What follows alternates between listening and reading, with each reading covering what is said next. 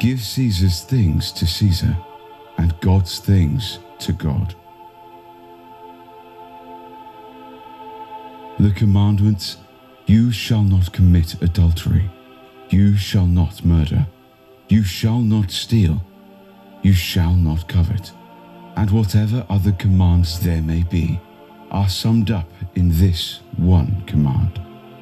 Love your neighbor as yourself.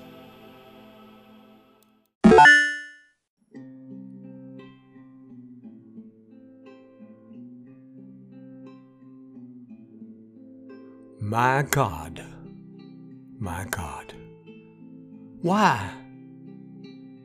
Why have you forsaken me? Hello, everyone. Sidney St. James. Today, I'm searching for answers on my show like I've done in so many other broadcasts.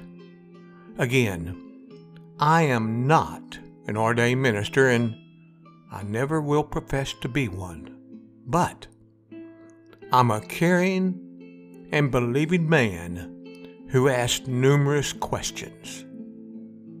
Many years ago, I wrote my first novel, Adversity. I asked so many questions when I was following a family in the book that later on I became a professional genealogist. Then I wrote The Rose of Bray's Bayou and found how women struggled with their faith when escaping the wrath of Santa Anna after the fall of the Alamo. Then, I still, to this very day, struggle with forgiveness when writing from the memoirs of the first ordained woman of the presbytery in a book entitled Faith 70 times 7. I've written two novels, Genesis and Hallelujah, one from the Old Testament and one from the New Testament. And I found so many mysteries or places in the Old Testament and in the New Testament that made me ask questions. Finally, I wrote the book Seeing the Power of God, where I asked many of those questions again and again through my character, Billy Bob Thornton. Now, that brings me to today with my visiting the Old and the New Testament. Today, let me start to kick things off by quoting to begin my show from Psalm 22, verses 1 through 8. My God, my God, why? Why have you forsaken me? Why are you so far from saving me from the words of my own groaning? Oh, my God. My God, I cry by day, but you don't, you just don't answer, and by night I find no rest. Yet you are holy, enthroned on the praises of Israel and your fathers trusted. They trusted, and you delivered them. To you, they cried and were rescued. In you, they trusted and were not put to shame. But I am a worm, not a man, scorned by my mankind and despised by the people. All who see me mock me. They make mouths at me. They wag their heads. He's trusting the Lord. Let him deliver him. Let him rescue him, for he delights in him. And then, my good friends out there, I like to turn into the New Testament now over to Matthew 27 and read what he has to say. And about the ninth hour, Jesus cried out with a loud voice, saying, My God, my God, why? Why have you forsaken me? Some of the bystanders overhearing it said, This man, listen, he is calling his God. So one of them ran and took a sponge, filled it with some sour wine, and placed it on a reed, and gently handed it up to him to drink. But the others said, Wait, wait. Let's see whether his God will arrive in time to save him. And Jesus cried out once more with a very loud voice and yielded up his spirit. And behold, behold, the temple curtain was torn in two from the very top to the very bottom. And the earth, it rumbled, it shook, and the rocks were split. Also, from the New Testament, Mark, Mark says, when the sixth hour had come, there was a darkness over the whole land until the ninth hour. And at the ninth hour, Jesus cried loudly and said, My God, my God, why have you forsaken me? And some of the bystanders hearing said, Behold, behold, he is calling his God to save him. And someone ran and filled up a sponge with sour wine, and placed it on a reed, and gave it to the man to drink, saying, Now, let's wait. Let us see whether his God will come to take him down. And Jesus, Jesus uttered one last loud cry and took his last breath. So, let me ask you all this today.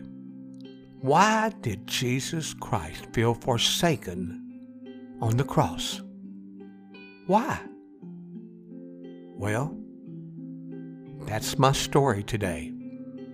Since we are only two days from Christ's birth, I thought on this episode I would play one of my most favorite renditions of Hallelujah for your listening enjoyment. It is called Christmas Hallelujah by Caleb and Kelsey. We'll return right after the song, and all these questions I just asked will try to answer our question for the day Why did Jesus Christ feel forsaken on the cross? Be right back. Enjoy my song.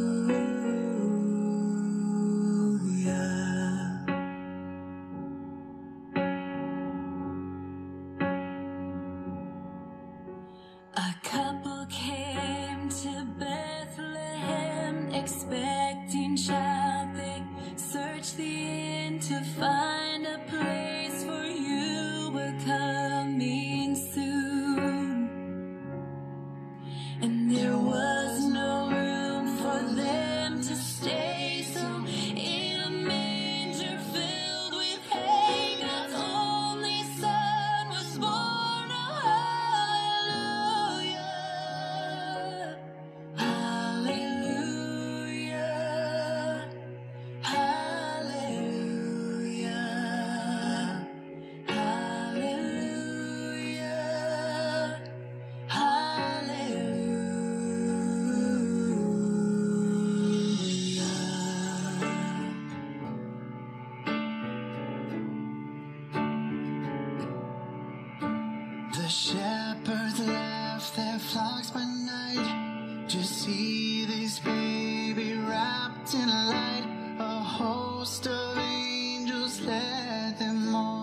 To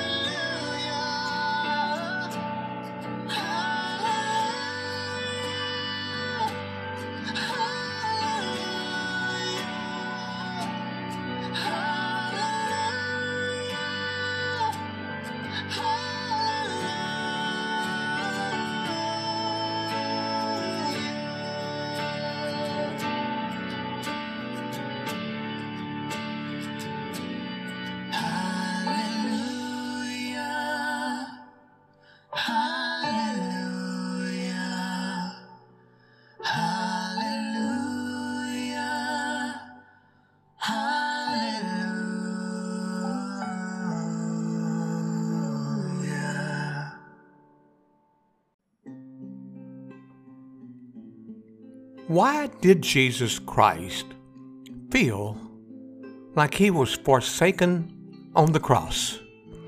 Well, first of all, that is the first verse line of Psalm 22. And I believe that when Jesus spoke, My God, my God, why have you forsaken me? So that was not only the prayer of his heart. After that, I'm convinced he prayed through that psalm when he sank back down. Now, to some measure, that's hearsay, right?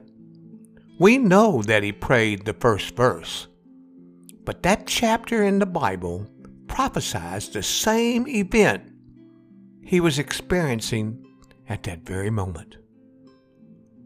Furthermore, we know that all seven of the sayings on the cross are very brief because he'd been beaten, beaten nearly to death, was very dehydrated, and was in agonizing pain. The entire weight of his body was, well, hanging on two rusty spikes in his wrist and the one in his feet. So, in order to get enough breath into his lungs to utter something, it was necessary for him to push up on that rusty spike in his feet. And of course, That was agonizing. Jesus had enough breath for something very brief.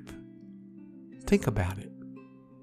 He was in terrible, terrible pain. He was dying. That's why I have confidence that it was very short. And he didn't say more than what he did say.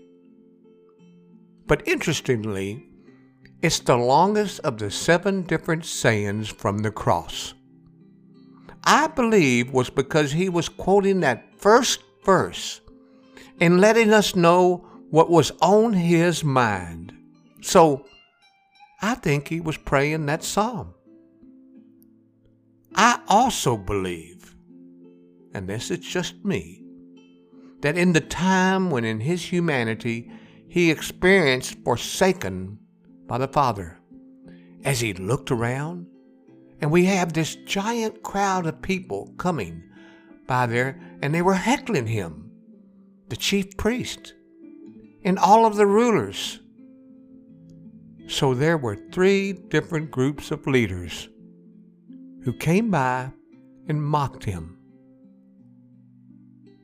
Interestingly, they say multi sentence statements and they're prophesied word for word in Psalm 22.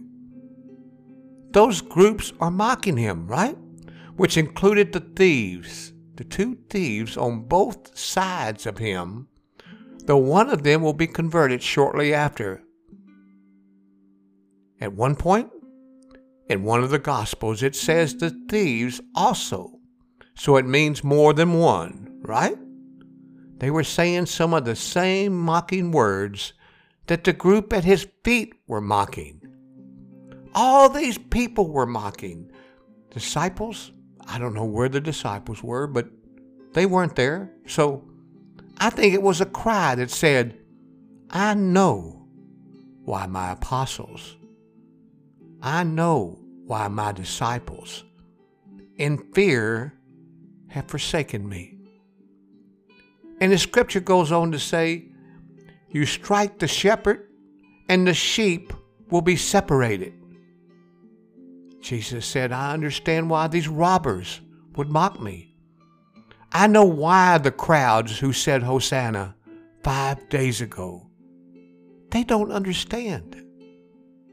I see I see now why they would forsake me. And I know why these Jewish leaders would abandon me. But my God, my God, why? Why have you forsaken me? That was what shattered his entire heart.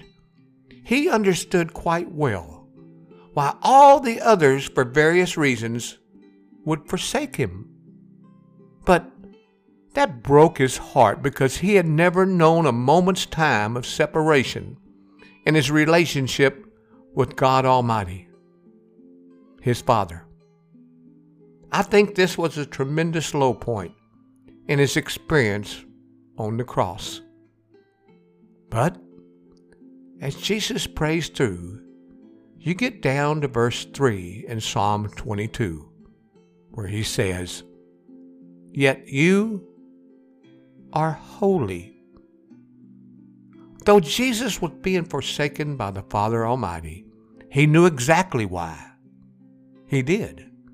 And it was because God is holy. I have become a sin, and that is why he uttered that cry God was forsaking him, the perfect, holy, and sinless Jesus Christ.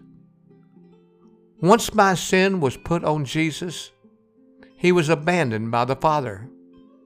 Jesus was forsaken so people just like you and I would not have to be forsaken. We could be received if we come to Jesus Christ to the Father. Do you remember not too long ago those rolling blackouts that we had here in Texas with all the snow that lasted over a week? I remember one dark night when all the power went off everywhere. It was like, whoa, eerie, right? There was no light. None at all. It was almost pitch dark. It was a rolling blackout, but it was in the middle of the day. It was three o'clock in the afternoon, and the sun was still out.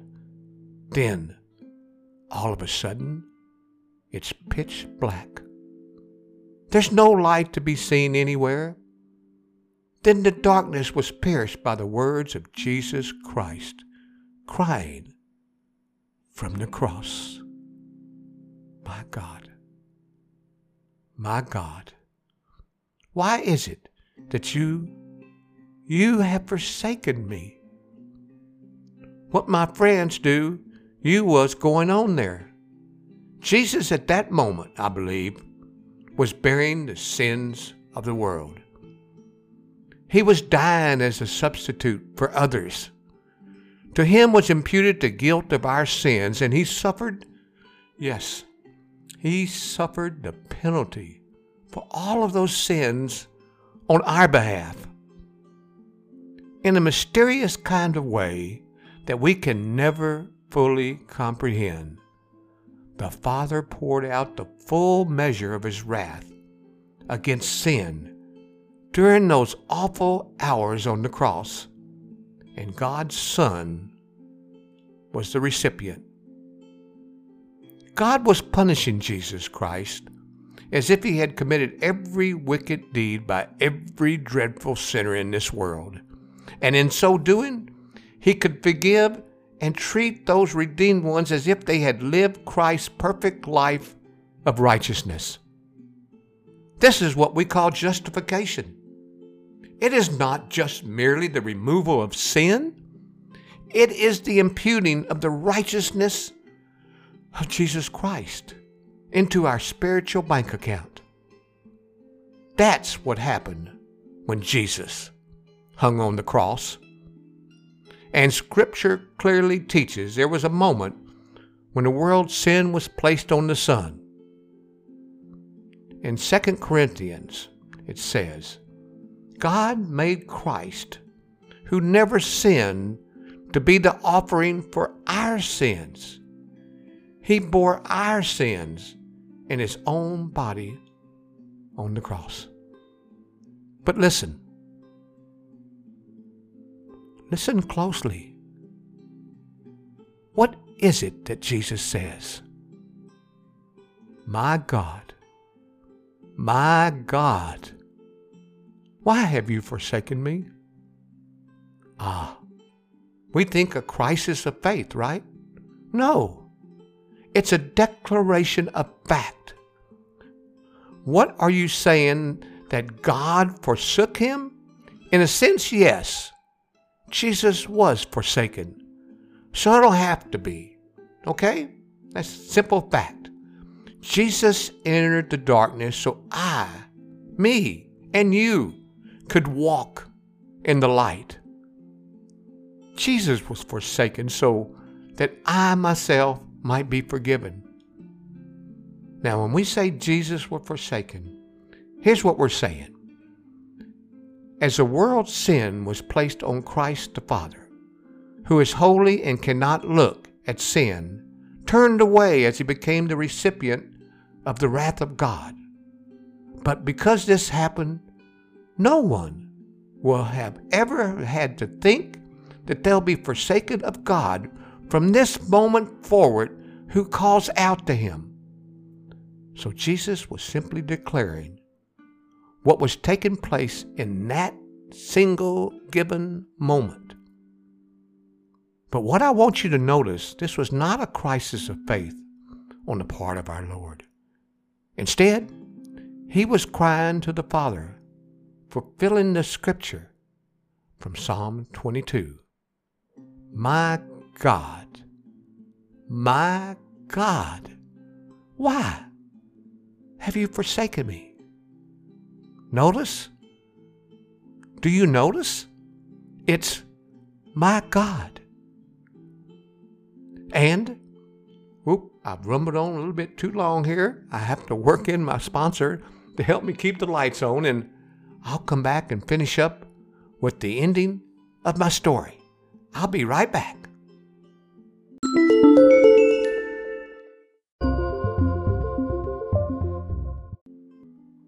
Well, I'm back. So let me ask you this What's going to happen when a crisis hits your life? And trust me, it will.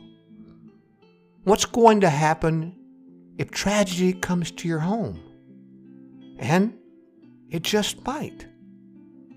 Are you going to cry out to God? Or are you simply going to ignore God? It's been said character is not made in a crisis, it's revealed. It shows what you really, really are. And some people say, I'm mad at you, God. I'm not talking to you, God. I never want to even communicate with God again. They get so mad at God and they say these things.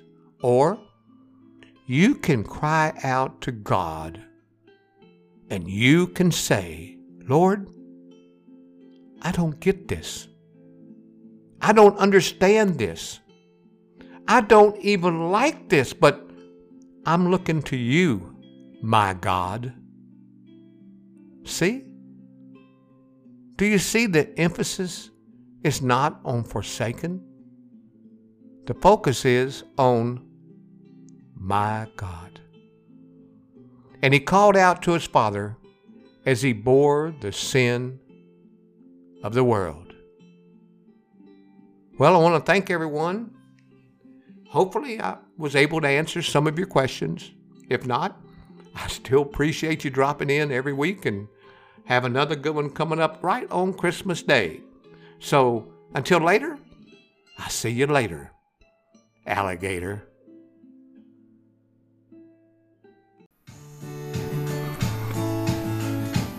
Well, that does it for me for another great episode from Sidney St. James.